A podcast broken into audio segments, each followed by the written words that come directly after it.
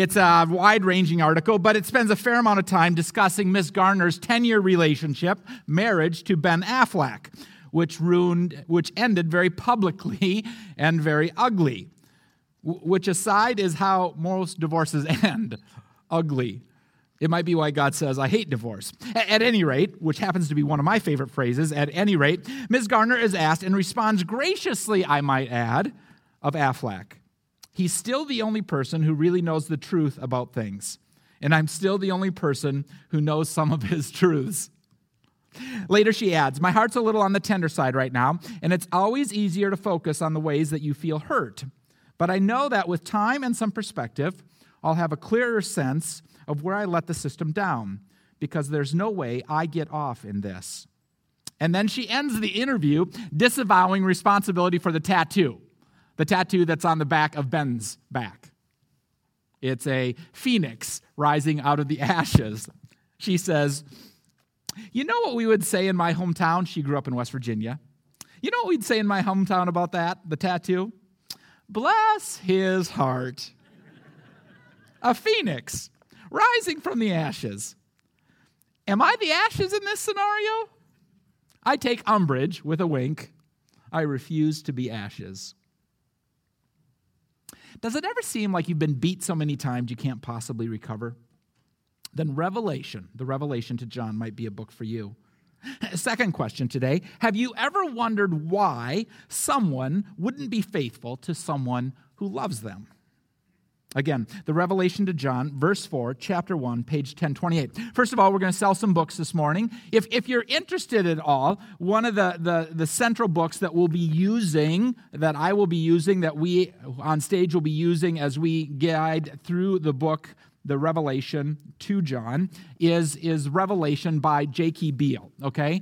Um, there's two versions of this. There's the short version, which is uh, 500 pages. There's the long version, which is a 1,000 pages. Unless you're a Greek scholar, which you may be, buy the short version, okay? Not that Amazon needs to sell any books. A second book that's more of a devotional that might be helpful as you go through this is by Eugene Peterson. Okay, Eugene Peterson uh, translated the Bible into the message, okay, if you're familiar with the message. It's called Reversed Thunder, the revelation of John and the praying imagination, okay? Another text. And then one book that's out of print, but you can still find if you want to look for it. Robert Coleman, he was my advisor when I, uh, with my time out at Gordon, and he wrote a book called The Songs of Heaven okay, in which he articulates a number of songs in the book of Revelation, one of which you just sang. If you're ever wondering where the inspiration for the last song that we just sang came from. It came from the book of, hence the title, Revelation Song. Isn't that cool how that works? Okay, at any rate, enough selling books. Amazon doesn't need any more help. Oh, did you see this? 60 boxes of Girl Scout cookies were sold out a New York outside of a New Mexico marijuana dispensary.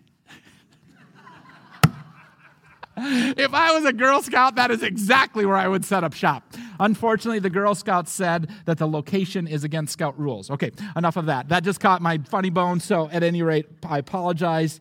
I apologize, please, if I offended anyone. Verse 4, the revelation to John, chapter 1. John, to the seven churches that are in Asia, grace to you and peace from him who is and who was and who is to come and from the seven spirits who are before his throne, and from Jesus Christ, the faithful witness, the firstborn of the dead, and the ruler of, the, of kings of, on earth. To him who loves us and has freed us from our sins by his blood, and made us a kingdom, priests to his God and Father, to him be glory and dominion forever and ever. Amen. Behold, he is coming with the clouds, and every eye will see him, even those who pierced him and all tribes of the earth will wail on account of him. Even so, amen.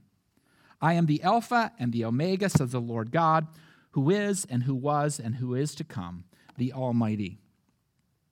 Seven, okay? Seven, it, it's a big number, okay? We understand it to be the fourth prime number, but more than that, it's a very special number in the Bible and a number featured heavily in this book. Additionally, you'll see the number four featured in the book of Revelation. It kind of sounds like an episode of Sesame Street, as well as the number 12 and its multiples thereof. Numbers are incredibly important in the book of Revelation. Numbers are also incredibly important on our Wednesday night study as we work through the book of Numbers. But numbers in Revelation are more than just numbers, or at least they're numbers used in a different way. When we use numbers, we typically use it to describe an amount, okay? Which is modifying, providing some description about a given thing. There are four cups of coffee on the table. There is one thing of water on my podium, on the lectern. The book of Revelation certainly uses numbers as a numeric description, but it also uses it like we would use the word great or complete or wonderful or perfect or all encompassing. And so you have to get used to the reality that Revelation uses numbers a couple of different ways. Now, this bears back rooted in the Old Testament. First, a bit about the number seven. In the Old Testament, you find the number seven featured very frequently. You have in Leviticus chapter 4 sin events that are taken care of by the sprinkling of blood seven times. You have grand events in the Old Testament, festivals that would last seven days. The creation narrative is complete in what? Seven. And marching around Jericho, yep, they do it seven times. And so this starts off with John to the seven churches that are in Asia. Now, it's not to suggest that there are only seven churches in Asia, present day Turkey. It's just to suggest that these are the seven most prominent churches in present day Turkey, the churches that are significant to this book perhaps significant to John. If we understand him to be on the island of Patmos, perhaps he knew these churches personally, churches that he might have worked in, have taught, have preached, his sphere of influence. But more than just seven individual churches, it is also indicative of, well, representing the whole, representing all churches that are in present day Turkey, representing all churches that are in that time in the Middle East, and the completeness of the church. So that seven, in this case, is both, yes, seven churches, which we'll learn about in a couple weeks in chapters two and three, but also representative of all churches, which we'll find support for when we look at those individual churches. It's kind of cool, actually because it's kind of like this moment of excitement and discovery and, and this wonderful way in which John really closes out the entire Bible. We'll get back to that in a little bit. Grace to you and peace from him who is and who was and who is to come, and from the seven spirits who are before the throne. Grace and peace to you, because John knows that you need God's grace. More specifically, John knew that the first people that would read his letter, this revelation, would need God's grace. Best bet, he's writing in the late 80s, 90s. There's an emperor at the time who is increasingly antagonistic to people of faith and requiring emperor worship, and that if you didn't worship the emperor, you were persecuted, that could eventually lead to death. God knows. People in that situation need God's grace. And as we read this today, we need God's grace. You, you need God's grace. You need God's grace. Please, please listen. You need God's grace. We are not all that we think we are. I came face to face this last week with someone, an acquaintance of mine, who thinks rather highly of themselves, who thinks they're all that.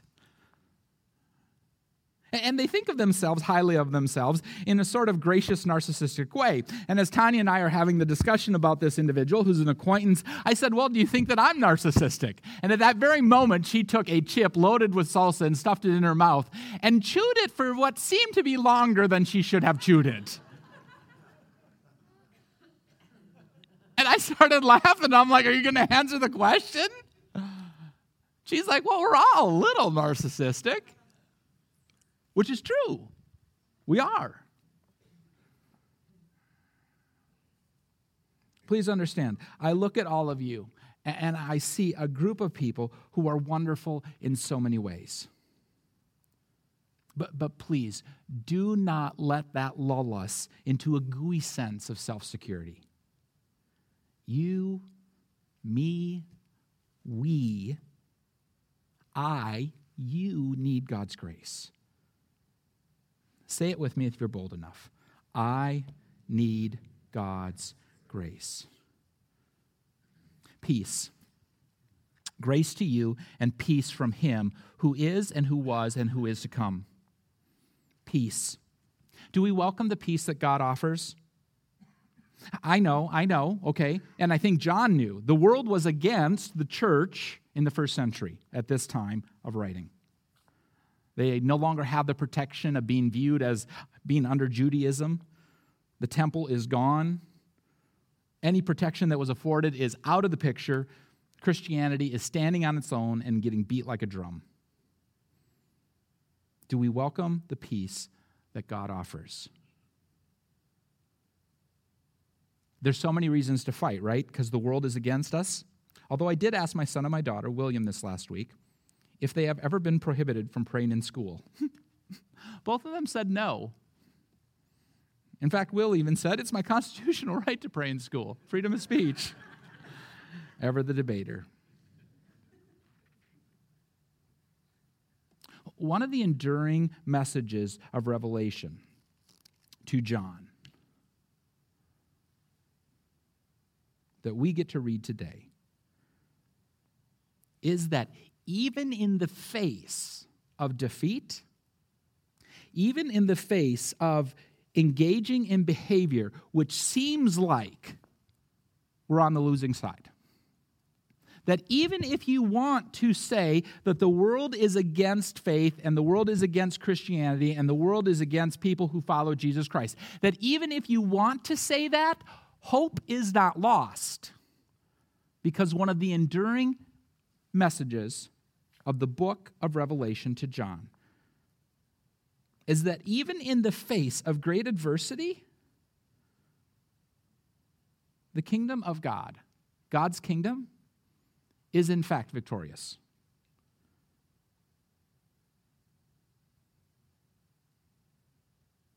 That even if we follow in the ways of the kingdom of God and in following those ways seem to be losing, it is in fact victorious. It is the great reverse. It's how the things of God are so different than the things of this world. And so, maybe, unlike my son and daughter, you have been in a position because of your faith that is less than. Please know. Please know. God wins. Please know you can have peace even in the face of persecution. Verse 4 Who was and is and is to come. There's this connection to the Old Testament that the book of Revelation has. Both Beale and Peterson make the argument that there are 478, 404 verses in the entire book of Revelation. Okay? Beale argues that of those 404, 278 of them have a direct allusion, not a direct quote, but a direct allusion to some Old Testament passage. So, 278 out of 404 total verses have a direct allusion to an Old Testament passage that John quotes in part or in form. And if you count all of the inferences and all of the references, Peterson argues that there's over 518 different places in the book of Revelation with 478 verses in which you see the Old Testament. And so clearly, if you are going to understand this book, you better be willing to understand the Old Testament. And in this statement, who was, who is, and who was, and who is to come, we see first starting off this wonderful description of God declaring who he is to Moses. Exodus 3:14. The great I am. The God who is present. It's intriguing, right? Because John argues who is, who was, and is to come. Why reverse the order? Why wouldn't you say it like we just sung it? Who was, and is, and is to come.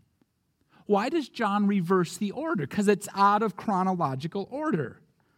Obviously, he wants us to pay attention. God is present. God is present. Never forget that. God exists in the past. Never forget that. God exists in the future. Never forget that. God is eternally existent, beyond the measure of human time.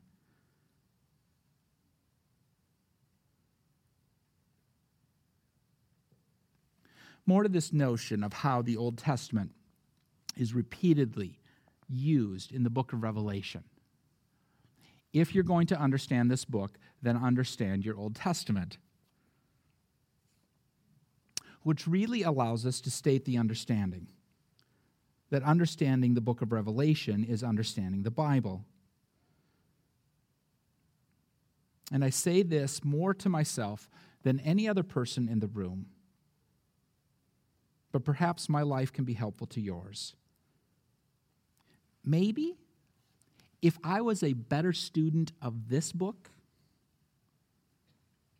I just might be a better follower of Jesus Christ. That makes sense, doesn't it?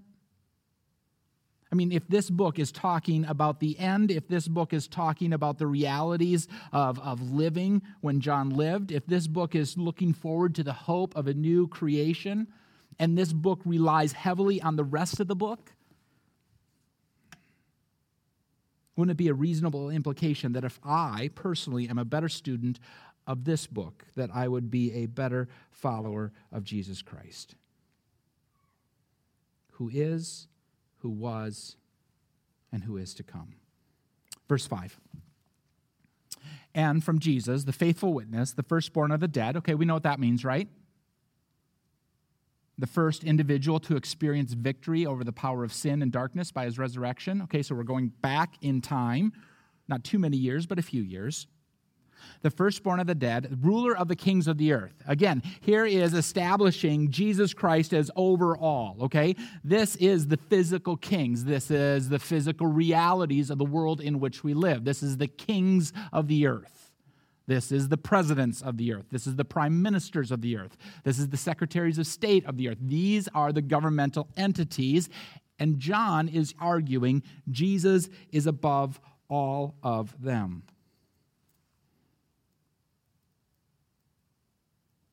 the faithful witness, the firstborn of the dead, the ruler of the kings of the earth. Check out Psalm 89 27 if you're looking for the Old Testament allusion there. To him who loves us and has freed us from our sins by his blood. Intensely personal, the finished work of Jesus Christ on display. Have we experienced this? have we experienced the love of Jesus Christ? Do we know that Jesus loved us enough to die for us and that we can experience freedom from the grip of death, from the grip of sin, from Satan's grip, if we are in a relationship with Him? The gospel, in all of its beauty, is right here in two, three short phrases who Jesus is, what he has done, and the offer that he gives to us to be in right relationship with him. Verse 6 and made us a kingdom, priest to his God. Okay, now here's where you have to understand again the Old Testament, because the nation of Israel in the Old Testament is promised that they will be a kingdom. They will be priests to God who will intercede. And the goal God has in all of that is for the peoples of the earth to know who God is through the people of God. That the blessing that God has given by revealing himself in the Old Testament is a blessing that is to be shared with many others. And here you have John saying, okay, that blessing, okay, that reality now accrues to people who are in relationship with me. The reality is, you, we are a kingdom, the kingdom of God. We are priests. Now, for some of us, our faith tradition doesn't allow us to think in those terms because we think of priests as in dudes who don't get married. And so we're like, wow, I'm not, but no, you're a priest, a servant of God. And again, this is affirmed not only in the Old Testament, but in the New Testament, that God has chosen those who are in his Son Jesus Christ to effectively meet the needs of the world around them. You may think, no big deal. But it is a big deal. Imagine that you really enjoy sports and say that you're a Denver Broncos fan, or you really enjoy sports and you're a Minnesota Wild fan, or you really enjoy sports and you pick your favorite team, and your favorite team said to you, We want you to be our emissary. We will pay you six figures a year. We'll give you half a million dollars unlimited expense account, and all you have to do is travel 30% of the time, moving from place to place, talking about how great the team is. This is your favorite team. This is your favorite product. This is your favorite reality. This is your favorite food, whatever it might be. You're like, yes, that would be the greatest job in the world. That's what it means to be a priest in the kingdom of God, to be a human voice box for the greatest kingdom, the greatest entity that has ever existed. A greatest kingdom, the greatest entity that had ever existed, that has the answers to who we are and why are we here and what are we supposed to do with our lives and you, if you are in Christ, me, if I am in Christ, are a priest in that kingdom. Again, you can look to Exodus 19:6 for the Old Testament allusion. The final one here, verse 7. Behold, he is coming with the clouds, and every eye will see him, even those who pierced him. And all the tribes of the earth will wail on account of him. Even so, amen. The allusion here is uh, Zechariah 12:10 when basically the nation of Israel is told, You will at some point see the Messiah, Jesus Christ, coming. And you will get to a point where you will realize what you did. And even for those of you that follow Jesus Christ, it will cause a heart wrenching moment in your life experience. Here we have John taking that exact same passage, generalizing it to the church, with the hope that Jesus Christ is coming. He is coming with the clouds, and every eye will see him, even those who pierced him, and all the tribes of the earth will wail on account of him. Even so, amen. And then verse 8. It's all Greek to me. I am the Alpha and Omega. So, Alpha, Omega, first, last letter of the alphabet in Greek, right? It's a tool that John will use to describe a wide range of things, to describe everything. Who God is, the beginning, the availability, it's all here who God is. God is everything from the beginning to the end. And again, we have this phrase who is, and who was, and who is to come. It's all here in these short few verses of a prologue. Who God is, what God has done for us, who we are, what we are to be. It's all here, pulling these themes that have been pregnant for 60 some books. pregnant with meaning, pregnant with historical context, all fitting together.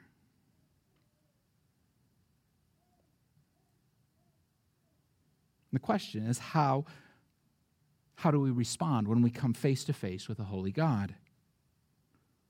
All sorts of different responses. Certainly, we can celebrate how special we are that God has chosen us. We can revel in how much God loves us. If you've never done that, it's a good practice to engage in. We can celebrate the fact that we can come before a holy God and be right with Him. One of the key things that I don't want to be remiss is that if Jesus Christ is coming back, which John is arguing for, then it would seem to be we should be ready. And one of the key things for us to be ready for is what is in what exists in our individual lives. This last week, I did a number of stupid things, and not the least of which was hit this mole. You ever do that? I think I've done it here like three times in 10 years. I've had this mole for about 40 years now. You'd think I'd know it's not there. But that wasn't the stupid thing. It bled all over creation. Okay, the second thing was I'm laying by the pool, right? This last week, we're in Florida. We had Disney time, and then we had pool time. And I'm sitting there just getting absolutely cooked by the sun, you know? And you're sitting there kind of reading a book, a magazine, drifting in and out of sleep. And, you know, the little driblets of sweat just kind of collecting your belly button. Have you ever done that? And then when it gets full, you're like, oh my goodness, I got to shower or something. Okay, so then you, but I forgot to put sunscreen on. And so I have this clear line here that distinguish uh, non sunburned skin from sunburned skin, and it's a little bit painful to touch. But that even wasn't the stupid thing. No, the stupid thing was that I can't tell you about.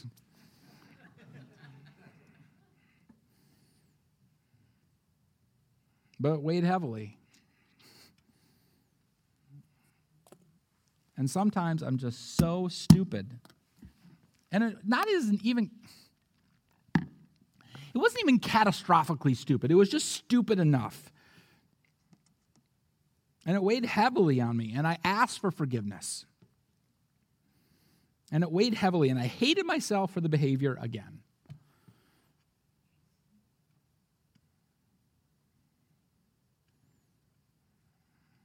I confess the sin.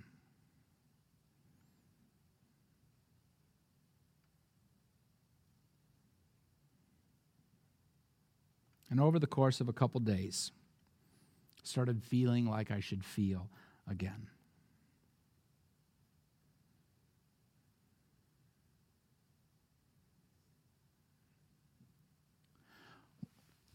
When we come face to face with a holy God, as John describes,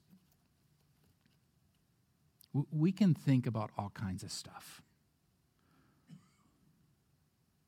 We can wonder about the end of the world. We can wonder about the persecution that we might face.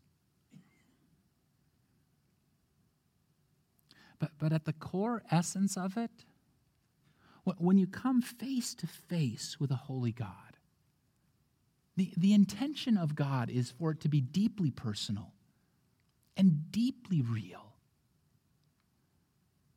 And if there's junk in your life that doesn't belong, then confess it. Ask forgiveness for it. Be made right because of the work of Jesus Christ as described here. And if you're a point in your life where you're wondering, how in the world could anyone love me? Because everyone who's loved me has always walked away from me, then no. Come face to face with a holy God who says, I love you. You are mine. And irrespective of the challenges that you are going through, I am here for you. This book is for you. My relationship I extend to you. The book of Revelation isn't designed to be some far away, far off thing, some predictor about who the Antichrist is or what the number of the beast actually looks like or this, that, or any other thing. It, it's designed to be intensely personal and move us closer to a relationship with the God who loves us and redeems us. And as we have often said at Timberwood Church, the only thing we can offer you is Jesus Christ. And so I invite you to engage with a holy God. Please pray with me.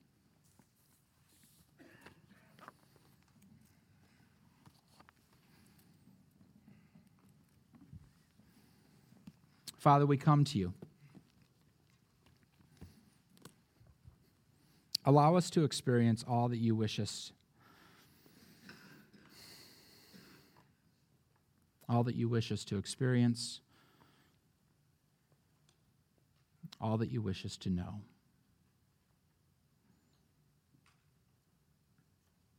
Perhaps the thing that we need to do more than anything else is become a better student of your word, the Bible.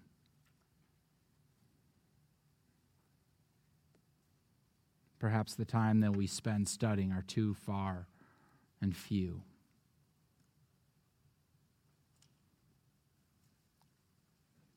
Or perhaps, Father, we need to deal with the sin that exists in our life, the stuff that we've hidden away, stuff that we don't let anyone see.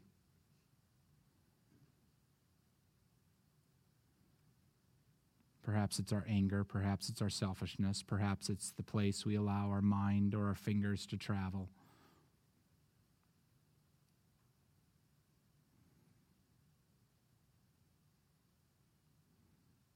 Or perhaps the thing that we need to encounter when we come face to face with the Holy God is your grace and your peace. Perhaps we've convinced ourselves that we are unlovable that we are not worthy, that we are refuse.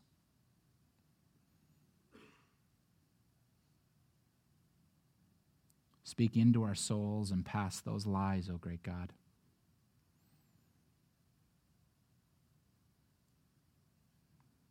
Whatever our need, do business in our hearts today. It's in Jesus' name that we pray. Amen.